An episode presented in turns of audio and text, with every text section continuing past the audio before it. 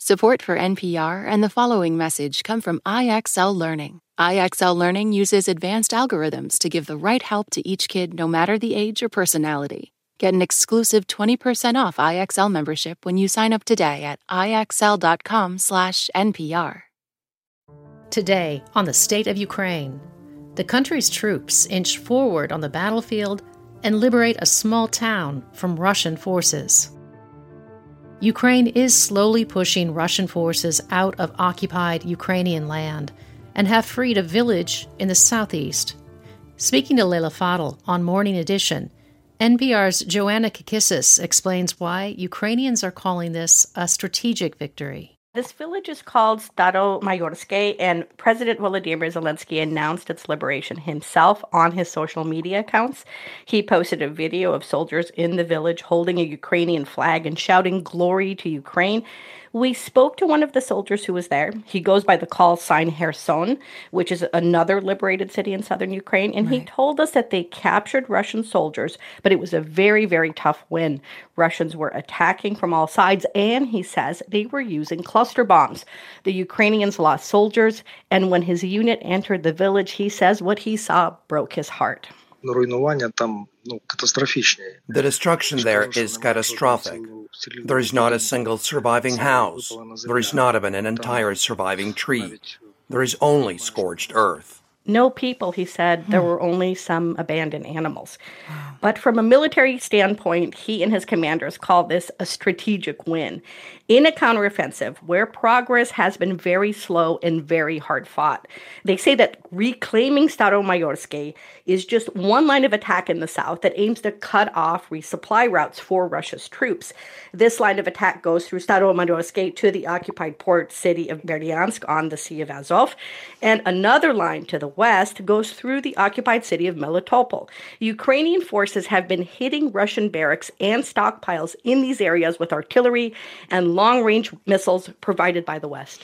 So, very strategic, but also what you're describing, quite tragic as they go mm-hmm. into the city. Now, this area isn't the only major front in the counteroffensive. What's going yeah. on elsewhere? So Ukraine is fighting on at least three major fronts.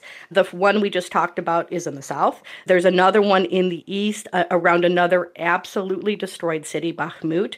The soldiers we spoke to there say there is steady but very slow progress in recapturing that city and surrounding villages. And there's another front in the northeast where the Russians are attacking.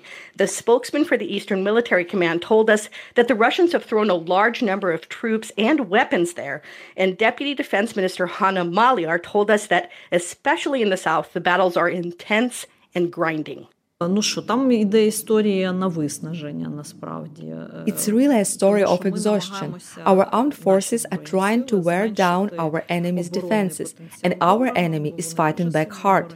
At the same time, we're eager to move forward to continue our offensive. In the few seconds we have left, what about the spate of drone attacks on Moscow? So Ukraine is not officially claiming those drone attacks, but after one hit a high rise in Moscow, President Zelensky said, quote, war is returning to Russia and such attacks on Russia's symbolic centers are fair considering that Russia has been attacking Ukraine cities nearly every day for the last 18 months. NPR's Joanna Kakissis in Kiev. Thanks, Joanna. You're welcome. Our podcast is produced by Greg Dixon and edited by Nishant Dahiya. I'm Christine Arrowsmith. Thanks for listening to The State of Ukraine from NPR News. This message comes from NPR sponsor Mint Mobile. From the gas pump to the grocery store, inflation is everywhere. So Mint Mobile is offering premium wireless starting at just $15 a month. To get your new phone plan for just $15, go to mintmobile.com/switch. This message comes from NPR sponsor Rosetta Stone, an expert in language learning for 30 years. Right now, NPR listeners can get Rosetta Stone's lifetime membership to 25 different languages for 50% off. Learn more at rosettastone.com/npr. This is my voice. It can tell you a lot about me, and I'm not changing it for anyone. In NPR's Black Stories, Black Truths, you'll find a collection of NPR episodes centered on Black experiences. Search NPR Black Stories, Black Truths wherever you get your podcasts.